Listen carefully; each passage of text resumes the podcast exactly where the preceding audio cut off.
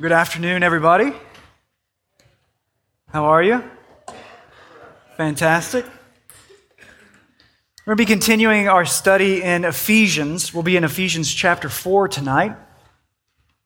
Uh, we've been in this study of Paul's letter to the Ephesians for about uh, eight or nine weeks now. And if you haven't uh, had a chance to, to listen to those sermons, if, if you're new, um, I'd encourage you to go back. Uh, they are all posted on our website, and I'd encourage you to, uh, to listen through. It's been, uh, it's been a wonderful study of Paul's letter. And, uh, and you know, last week, uh, we, we left off with this paragraph from, from chapter 3. I like to read it as we are turning our attention to chapter 4. But, but it wraps up like this Now, to him who is able to do far more abundantly than all that we ask or think, according to the power at work within us, to him be glory in the church and in Christ Jesus throughout all generations, forever and ever. Amen. And Paul could have just wrapped the letter right there, and we would be done with our sermon series. But Paul keeps going, so we're going to keep going. And we're going to start off here in a pretty big transition chapter in this letter. So look with me in Ephesians chapter 4, beginning with verse 1, and let us listen carefully, for this is God's word. I, therefore, a prisoner for the Lord, urge you to walk in a manner worthy of the calling to which you have been called, with all humility and gentleness, with patience, bearing with one another in love, eager to maintain the unity of the Spirit in the bond of peace. There is one body and one Spirit, just as you are called to the one hope that belongs to your call. One Lord, one faith, one baptism, one God and Father of all, who is over all and through all and in all. But grace was given to each one of us according to the measure of Christ's gift. Therefore, it says, When he ascended on high, he led a host of captives, and he gave gifts to men. In saying he ascended, what does it mean but that he also descended into the lower parts of the earth? He who descended is the one who also ascended far above all the heavens, that he might fill all things. And he gave the apostles, the prophets, the evangelists, the pastors, and the teachers to equip the saints for the work of ministry, for building up the body of Christ until we all attain to the unity of the faith and of the knowledge of the Son of God, to mature manhood, to the measure of the stature of the fullness of Christ, so that we may no longer be children, tossed to and fro by the waves and carried about by every wind of doctrine, by human cunning, by craftiness and deceitful schemes. Rather, speaking the truth in love, we are to grow up in every way into Him who is the head, into Christ, from whom the whole body, joined and held together by every joint with which it is equipped, when each part is working properly, makes the body grow so that it builds itself up in love. The word of the Lord. Let's pray.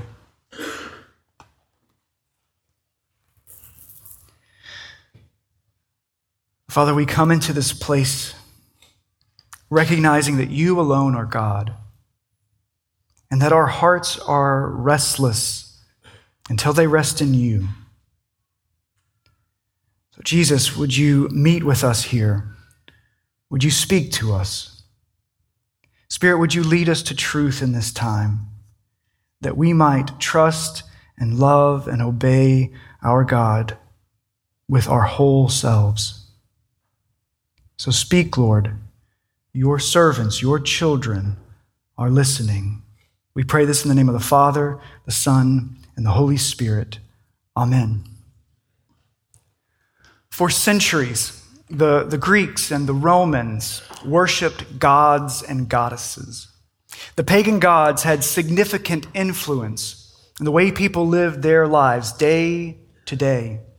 One of the Greek goddesses was Artemis. The Romans would call her Diana.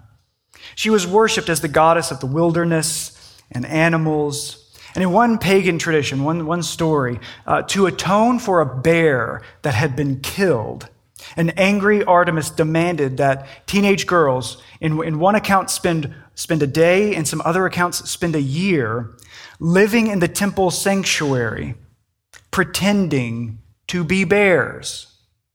That was to atone for this killing. Uh, the goddess Artemis was worshiped and adored in Ephesus. She was known as the Lady of Ephesus. And most of the people whom Paul is addressing in this letter would have been personally involved and known as regular worship of Artemis. This pagan worship was primarily based on uh, trying to appease the gods in hopes that they would relent from that ever impulsive anger and would extend power and favor to the worshiper. And these gods and goddesses, they had children, more gods and goddesses, and they were also powerful and also erratic. And to be the son or the daughter of a god was to grow up in power and ruthless dominance. And it was for their renown of, of terror and strength that these children of the gods were worshiped. Because both their powerful destruction and their powerful protection were mostly based on a whim and you did not want to anger the gods. So it must have been so strange when the people of Ephesus heard that the God of the Jews, Yahweh, had sent his divine Son as a human baby to live and grow up on the earth. And that he grew up and he said things like, The Son of Man came to seek and save those who are lost. He would say things like, Come to me, all who are weary and heavy laden, and I will give you rest. How confusing it must have been to hear that it was foretold before the Son even came to be born that he would be oppressed and afflicted, and that he knew that he would be crushed for sins that were not his. How bewildering it must have been for these Ephesians to learn that this Son of God willingly came to be like a lamb led to the slaughter. How unbelievable it must have been to hear that this God had humbled himself to the point of becoming obedient to, to death, even death on a cross. And all of this not so he would rescue the righteous, but that he would rescue the enemies of God and to make them the children of God. In the fourth century, the church father Athanasius wrote a book entitled The Incarnation of the Word. And in his description of the wild reality of God in the flesh, he said this about Jesus He became what we are, that we might become what he is. He became what we are, that we might become what he is. And unlike the many pagan gods and goddesses worshiped in Ephesus, Paul came declaring the Son of God, who became like us to redeem us, in order that we would become like him, that we would be adopted and become the very children of God. Paul knew these Ephesian Christians. He knew their past, their history. And much of his tone and instruction in this letter is in light of that past. Seven times in this letter, Paul addresses the Ephesians and how they used to walk in the past and how they ought to walk now and in the future. And Paul uses the word walk as a metaphor, a picture of living and in the first three chapters, Paul has been laying a foundation of theology. The bulk of what has been happening in chapters 1, 2, and 3 is a deep dive into doctrine. In the beginning of chapter 4, verses 1 through 16, our passage today, kind of acts as a bridge into the remainder of this letter, which will predominantly be focused on ethics, how we live. And Paul will address the way in which Christians are called to live in light of the doctrines he's been teaching us. And it's important to remember it has to follow this order. We cannot get to faithful obedience until we understand the redemptive and adoptive work of God. Flip the order, and you've got religion. You have Artemis demanding sacrifices, and people act like bears, and the possibility of gaining favor. But as Christians, we are obeying God not to obtain a relationship, but as a result of a relationship. What we know with our minds, what we believe with our hearts, what we confess with our mouths has to show up in our lives, how we live day to day. But let's not be mistaken. The gospel of Jesus Christ was never intended to be merely inspirational. The ethical instruction which Paul is leading into here is not a response merely to the inspirational life of Jesus. The ethics, the living, this walking is to be lived out of the transformational work of God in your life. And that's why Paul took so long, so long to declare the greatness and graciousness of God in those first three chapters. That's why Paul walked us through God's sovereign election his loving predestination. He walked us through our former state as dead in our sins and our trespasses. That's why he declared the overpowering, overwhelming, overriding love of God in Christ that made you alive. And he gives you a new calling in which to walk. We can't get to the ethics, how we must walk, without these doctrines of grace coming first. That's what Paul's given us. And in verse 1 of chapter 4, Paul begins with a plea. Look with me at chapter 4, verse 1.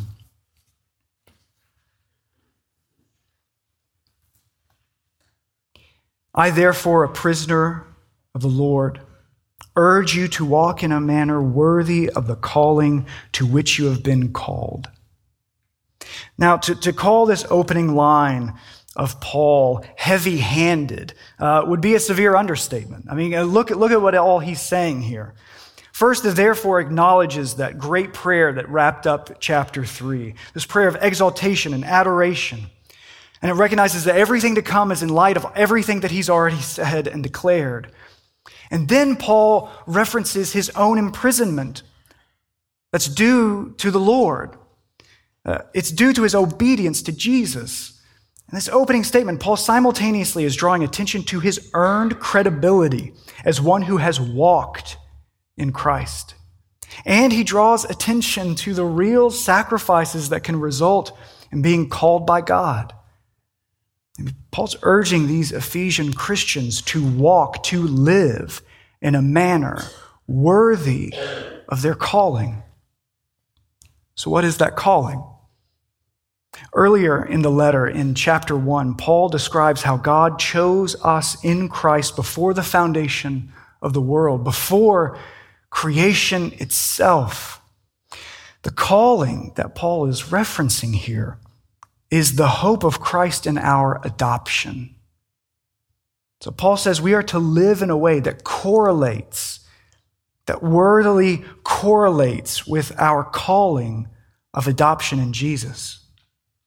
You see, there is no greater calling in all of life than the calling to be a child of God. There's no greater calling in all of life that is greater than the calling to be a son, a daughter of the living God the heights of success in whatever field you might find yourself, whatever fame is out there, whatever fortune, notoriety, there is no greater significance, no greater title than that of child of God.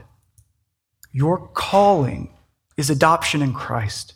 The consequence of that calling, Paul says, is that as a child of God, you must live like a child of God. So we need to know what this worthy manner looks like. What, what is this way of living that is fitting considering our calling of adoption? And I want to head something off really quickly because if you're like me, and I, I would unfortunately guess at least, at least four or five of you are, and I'm sorry about that. But, but if you're like me, um, you hear this worthy manner and you start to think that maybe that worthiness has to do with becoming worthy enough to be called son or daughter, that I have to prove myself worthy somehow. But the worthiness is not about my identity. The worthiness is about the manner in which I'm going to live. That that manner, that way is worthy. That way correlates to that high, worthy, uh, amazing, wonderful calling of adoption. It's that high view of that adoption that means that there has to be a high view of our living. That's what is worthy. I will never prove myself enough to receive the calling of child of God. But I received that and you received that before creation was created. When in the heart and mind and will of God, He claimed you. What Paul's going to do in these next 15 verses, he's going to describe for us what that worthy manner of walking looks like. And he's going to tell us how we can walk in that way. What, do we need to have to, to make it and endure? And then the last thing is to what end? Where are we going? What, what are we trying to arrive at? So, first, what does the worthy manner look like? Look at verse 2 and 3.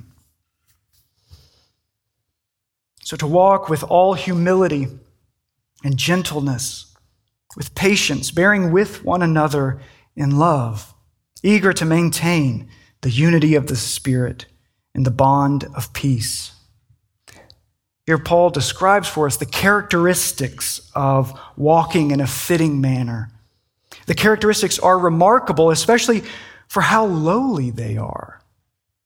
And the Ephesians, those first hearers, would have cringed at the very notion that this high calling, the highest calling, in all of creation, to be a child of the living God would require such meek virtues.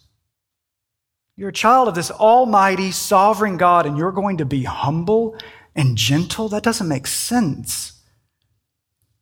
The consequence of this calling, to live humbly, gently, and with patience, would have seemed as incongruent to those first Ephesian hearers as it does to us today.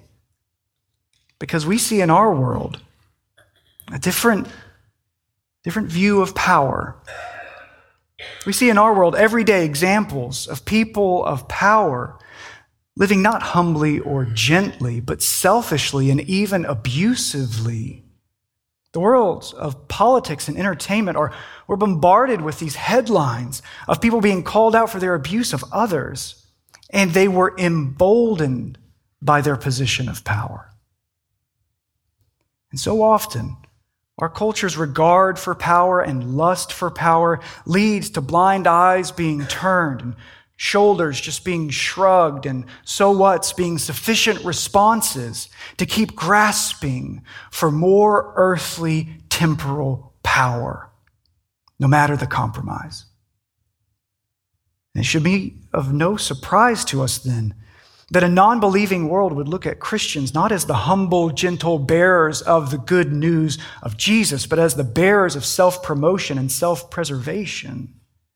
And that is certainly not walking in a manner worthy of our calling. That's not a consequence of calling, that's a compromise of calling. And Paul says that the true consequence of calling is to live humble, gentle, patient lives, bearing with one another.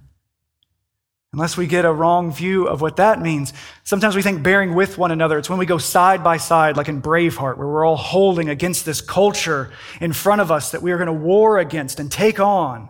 But no, bearing with one another in this passage, that means putting up with one another within the church, within the family of God, that we would put up, we would endure one another.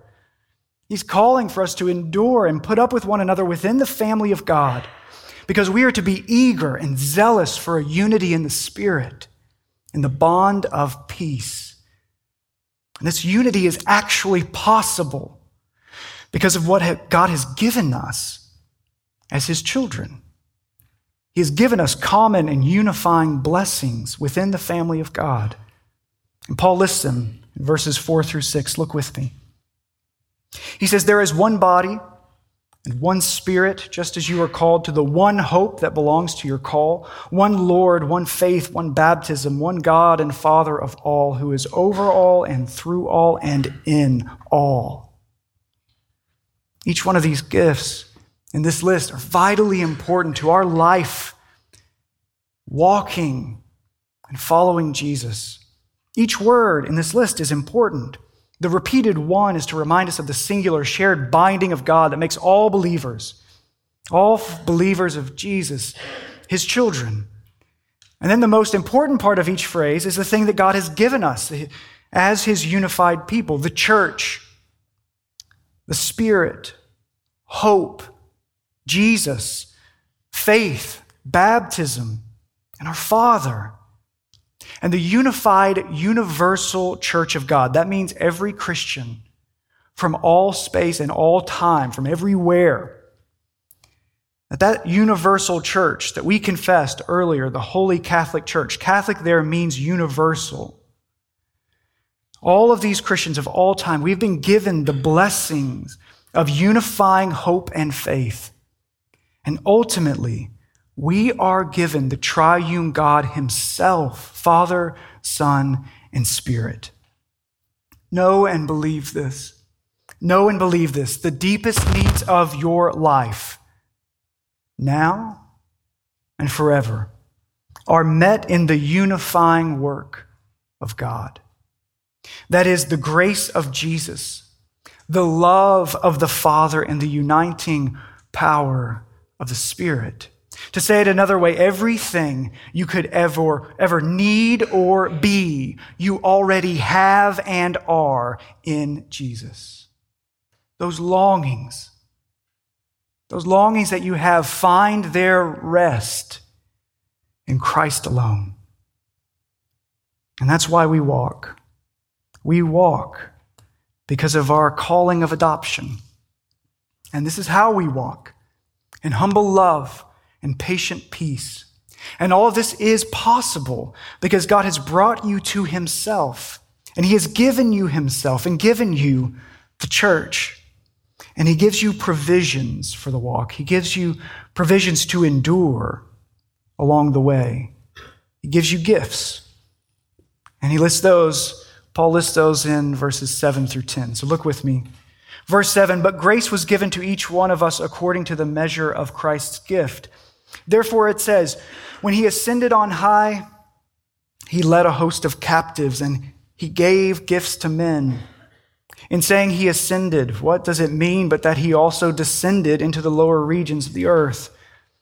He who descended is the one who also ascended far above all the things that he might fill all things. All right. Now, this section can kind of seem like a pothole in the passage, right? Just slam into it, get past it.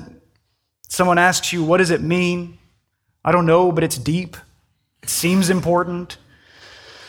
And it can be a little confusing because it's tricky to follow all that Paul's trying to communicate here. But if we can hold in our minds that there are people in Ephesus who are lying to these Christians, lying to them about uh, did Jesus really physically come down in the incarnation? Did he really physically go up in the ascension? And, and what Paul's firstly trying to communicate here is about Jesus giving gifts to the church. That's what these graces are gifts. That every believer is, is given gifts uh, to serve and, and further the work of the church. And so he wants to communicate that and to undergird that truth that Jesus went up and, and gave gifts. He looks to Psalm 68, verse 18. When he ascended on high, he led a host of captives and he gave gifts to men. And Paul uses that reference point. But it seems that when he is making this point and talking about the ascension, he then remembers these lies that are going around. And he wants to, to address that error. And so that's why he sidebars. Uh, you might have brackets around this uh, portion in your Bible. Um, and and that's, that's because he, he wants to get to this point in saying, Jesus really did descend in the incarnation. He ascended in the ascension. He went up And in doing that, he sent down these blessings, these gifts to every believer. These gifts testify that he did come down and that he did go up. So, pothole cleared, right? We good? All right. Paul goes on to describe more provisions for the walk. Verse 11. And he gave the apostles, the prophets, the evangelists, the shepherds, and teachers. These roles, and the individuals who are to faithfully fulfill these roles, are gifts from the Lord. And the only way that we will walk in a manner worthy of our calling is if we receive these gifts. These roles listed in verse 11, Jesus giving these roles to the church and these individuals are given an objective, a mission. And we see it at the start of verse 12 to equip the saints. And in case you haven't picked up on this yet, that's you. You're the saints. And you are to be equipped. Equipped for what? You are to be equipped for the work of the ministry. And we often get this mixed up. So often we think in the terms that it's the church leaders who need to be equipped for the work of ministry. But no. Paul's saying that the church leaders are to be equipping you for the work of ministry. You are called, you are gifted, you are to be equipped to be ministers, each and every one of you. You have a mission to build up the body of Christ. And this is why, as a church family here at Redeemer, uh, we affirm that the church is to be a, a priesthood of all believers.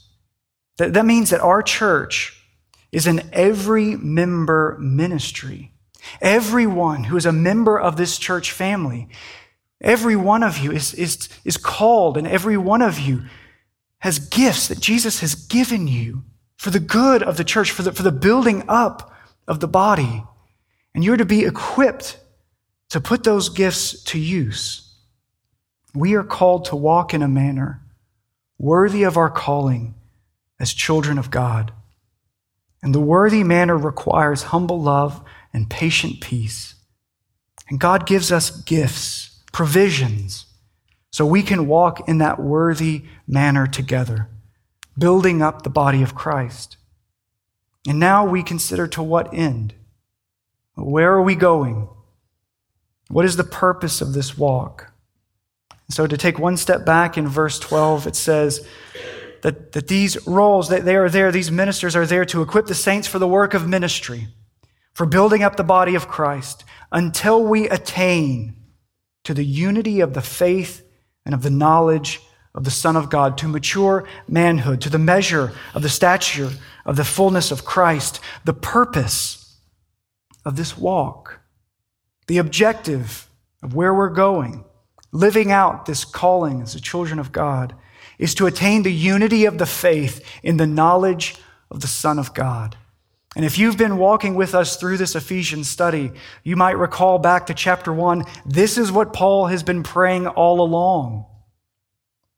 In Ephesians chapter one, beginning in verse 15, Paul says this for this reason, because I have heard of your faith in the Lord Jesus and your love toward all the saints, I do not cease to give thanks for you, remembering you in my prayers, that the God of our Lord Jesus Christ, the Father of glory, may give you the spirit of wisdom and of revelation in the knowledge of him. The building up of the body of Christ, the work of the saints, that's you, is for us the church to mature to the point where we arrive at the place of unity with all believers and a unity of faith, a unity of complete knowing of Jesus. And Paul says that this maturity, this place, has an objective too. Verse 14 so that so that we may no longer be children tossed to and fro by the waves and carried about by every wind of doctrine, by human cunning, by craftiness and deceitful schemes.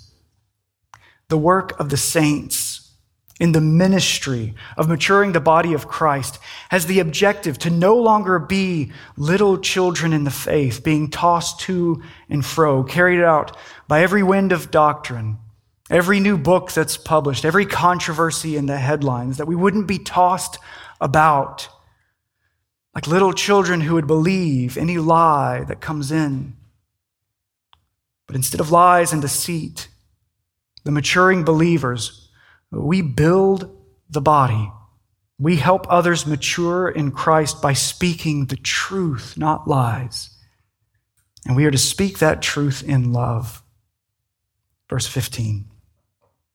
Rather, speaking the truth in love, we are to grow up in every way into Him who is the head, into Christ, from whom the whole body, joined and held together by every joint with which it is equipped, when each part is working properly, makes the body grow so that it builds itself up in love. The truth, spoken by the saints in love, helps the body of Christ grow up to mature in every way. The church is built up in this love, a love that speaks the truth, all of it even when we don't want to say it or hear it.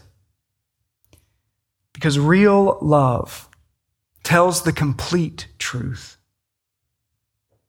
And real truth, and only real truth, offers complete love. Each one of you saints is to be equipped, equipped for the work of this truth telling ministry for building up the body of Christ by speaking the truth in love. The Apostle Paul, he, he in his letters, called the churches in Corinth, Ephesus, Philippi, and Colossae to maturity. He called all of them to grow up. And that call comes to each one of us today. But how do we begin? Maybe some of these ideas and concepts are new for you. Um, maybe you're new to the faith or new to the church, and, and the very idea that, that you would serve the Lord and obey Him, not to try and obtain some relationship or obtain salvation, but that you would follow Him and obey Him out of that relationship secured for you by Christ. Maybe it's new for you to hear that you are a saint who is called to minister, each one of you a minister in the body of Christ. Maybe that's new to you. And so you wonder how do you begin to walk in a way that is worthy, a worthy manner that accords with this calling of child? And so I, I want to offer two encouragements, two recommendations for starting to walk like that. And the first one is this choose to grow up. Choose to grow up in Jesus.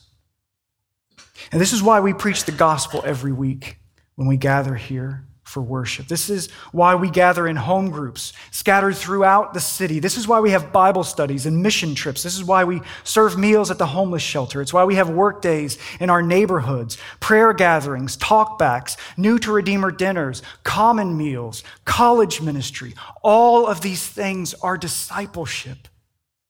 It's all growing up in Jesus. That's what discipleship is growing up in Jesus and helping others to grow up in Jesus. Everything that we do at Redeemer Community Church ought to be an opportunity to grow in Christ and build up the body in love.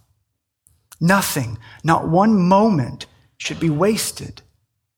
Everything is a chance to grow up in Jesus and to help others grow up too. It's all discipleship.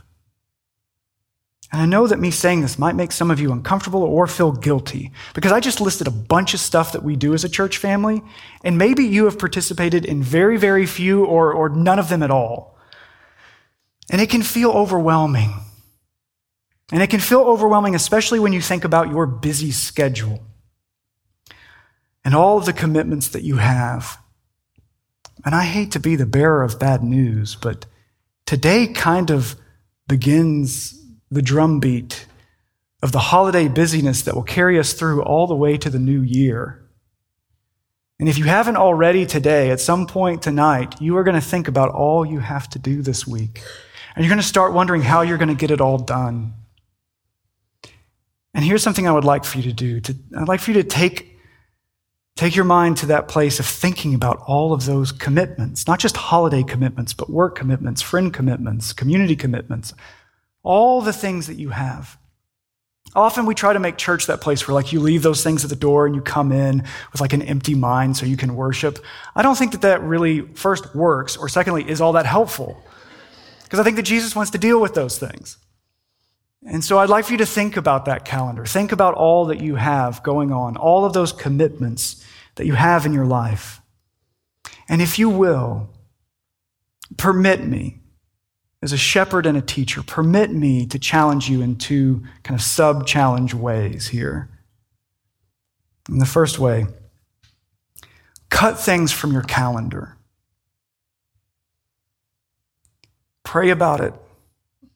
Talk with trusted believers and have difficult conversations with your spouse or your kids or your friends or your parents or your boss. Cut things from the calendar. And the second thing, double down on everything that remains. Really commit. And I'm not even saying do more church things. Uh, I'm saying if you are committed to something, see it as discipleship. See it as an opportunity to grow in Christ and to help others grow in Christ. See it as a time of worship a time for sharing your faith. If you are committed to a semester or you're about to be committed to a semester of softball practices and softball games, then those relationships need to be your place of ministry as a saint who speaks the truth in love. Don't waste a moment. So, those challenges to cut some things from your calendar and then to double down on whatever remains, to be fully committed and to see it as a chance for worship and evangelism and growing in Jesus. And to do that on purpose as a saint who ministers. So, if that was the first way, to choose to grow up, the second way is this. Second way to begin walking in a manner worthy of our calling is to commit to a faith community. Become a committed church member. And let me say, it does not have to be Redeemer Community Church, uh, but it has to be somewhere. And, and I, if you need suggestions, I have a list of more than 20 beautiful, wonderful, Christ honoring, Christ preaching churches in this city of Birmingham and I'd be happy to talk with you about those churches. And that is not a joke, it is on my desk right now. You need membership, and the church needs you because Jesus has given you gifts to minister, and you need to be about that ministry. You need to be a part of that covenant life together of community, worship, learning, service, and making disciples. We're not supposed to go on and on and on dating and engaged. We're to commit. And some of you are in a long engagement with Redeemer Community Church. And we need to settle down. and if it's not here, it has to be somewhere. And this is how we start looking like our Redeemer, Jesus who is ever humble and patient with us, who puts up with us even when we don't want to grow up, a Redeemer who speaks the truth in love even when we don't want to hear it. When Paul came and he preached the gospel in Ephesus, we read in Acts 19 that the faith of these new believers, these men and women, started walking in a manner worthy of their calling, worthy of their calling as sons and daughters of the living God. And it began to disrupt and disturb the city of Ephesus. Not because they started picketing the, the pagan temples, not, not because they were signing petitions or trying to start a revolution to overthrow the government. No. They turned the city upside down because they simply stopped buying the idols of Artemis. And it started to disrupt and compromise the very economy of the city. You see, their worthy manner of walking led them to walk away from sin. And the culture around them began to take notice because of the way in which they lived. Why did they stop worshiping the lady of Ephesus? Because they had met the Son of Man, the Son of God, who redeems and restores and makes enemies the children of God. Walking in a manner worthy of your calling will lead you to walk in ways and to places that you would otherwise not go. But you are not your own. You have been bought with a price. And you are not alone. You have been given the blessing of the family of God and the gifts to endure the walk. And now you are called to live like the child of God you are. Let's pray.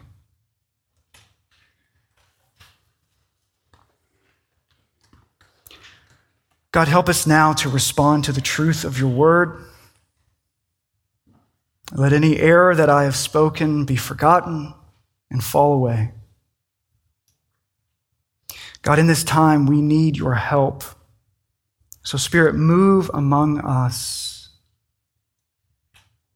Give us the experience of the presence of the living God in this very moment, that we would trust, obey, and love Jesus all the more. We pray this in the name of Christ our King. Amen.